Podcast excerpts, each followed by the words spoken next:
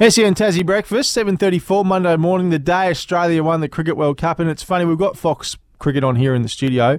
You've just been giggling away all morning, Oh, I haven't think you? it's hilarious.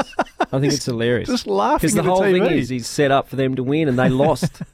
they bottled it. They gassed it, if you like. I mean, we we did the job, but we're just saying then, Brent, off air, weren't we? Just watching the highlights. Now it's playing sort of ball by ball, and you can see it's the first time all tournament, I think, that we saw India get really emotional.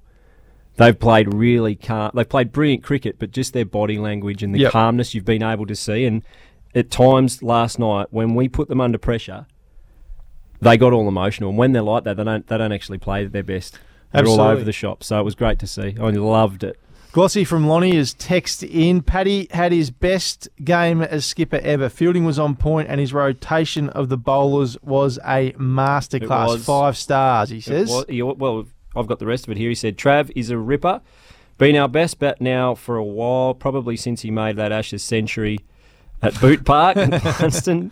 22. Legendary innings in a final, it certainly was. And under a fair bit of pressure uh, after he probably told Smithy not to review that LBW call. Great catch as well. And then finally, I wonder about the impact on ODI cricket with India losing and the power the BCCI wield. It may mean further long time. What's that? A great.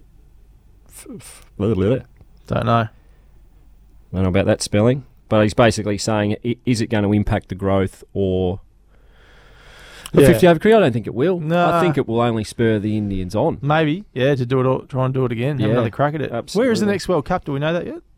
Hamish? South Africa. Hamish yeah. thinks. So had India won, it may have had more of a resurgence globally. I think it. I think it has. Anyway, I think it's been a huge event.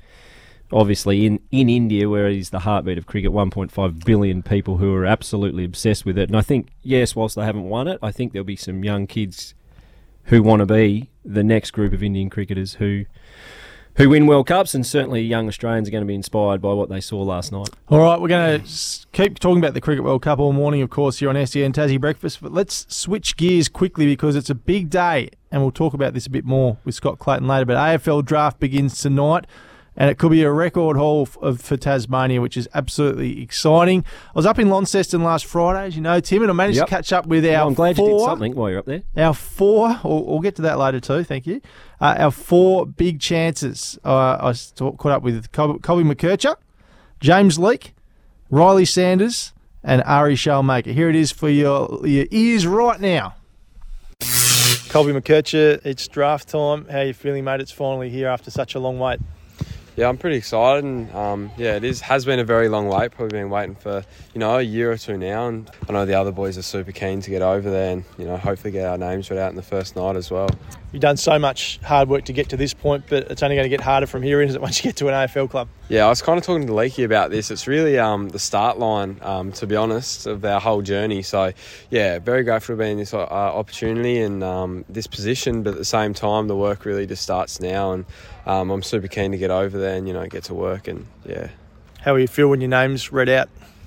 I think I would just be somewhat relieved and also excited. Relieved in the way that, yeah, it's been a long wait, and especially the last few months have probably dragged out quite long. But um, at the same time, super excited because it's really a dream come true. Ryley Sanders, the draft is finally here. How are you feeling? Yeah, really good. Thanks. Um, it's pretty exciting as it's got closer. I've noticed myself getting a bit more nervous in that um, because you're not still not sure where you're going to go if you do go. So yeah, just excited and nerves. Yeah, a bit of mix of that.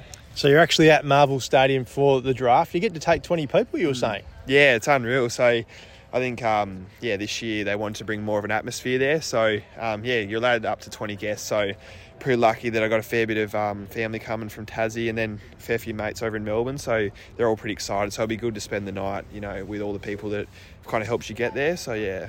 You've probably played it out in your head this moment for so long, but can you imagine what it's going to be like when your name's actually read out? Yeah, no, it's definitely. Um, I've thought about it more as it's gotten closer, and once the season's finished, it's like um, it's pretty cool that it's you know hopefully going to happen. Like it'll be a pretty cool you know feeling and watching all the drafts ever since I can remember, just seeing how happy you know the players and families were, just having that um, feeling will be pretty cool. I reckon. James Leake, draft time is finally here, mate. How do you feel?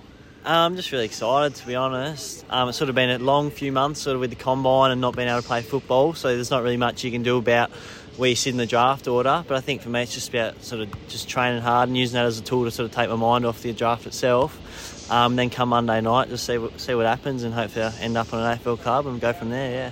What do you feel you could offer an AFL club as a player?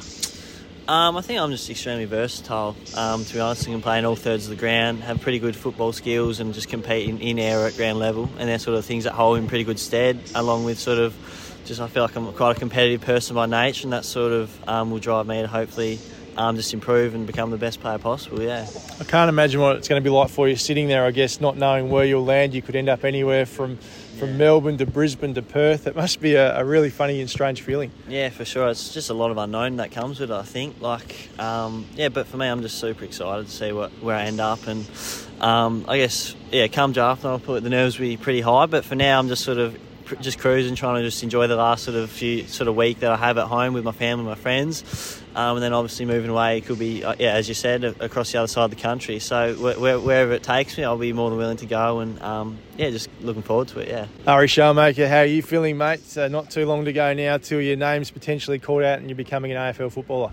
Yeah, I'm really excited. Um, you know, through the whole year, it was kind of an up and down process. So yeah, to finally be here, uh, you know, a couple of days out now is really exciting. As I said to a couple of the other boys, you could end up anywhere from from Perth to Brisbane to Sydney. You got to wait and see, don't you? Yeah, I've got a you know a bit of a feeling that I'll probably end up in Melbourne um, somewhere, and that, that that'd be perfect for me. Um, definitely prefer to go there, but you know you never know what happens, so we'll just have to see how it goes. But yeah, probably Melbourne for me. What's draft night look like? Do you like to be on your own? Do you like to be around a lot of people? How, how do you feel, feel that's going to go? Yeah, I like to be around a lot of people. Um, I've had a lot of support this year. Um, it's not just been myself. So, you know, to give back to those people and the people that supported me, my friends, my family. So I'll have a pretty big uh, crew with me for both nights. Um, and hopefully we can get lucky on the first night. But yeah, we'll see how it goes.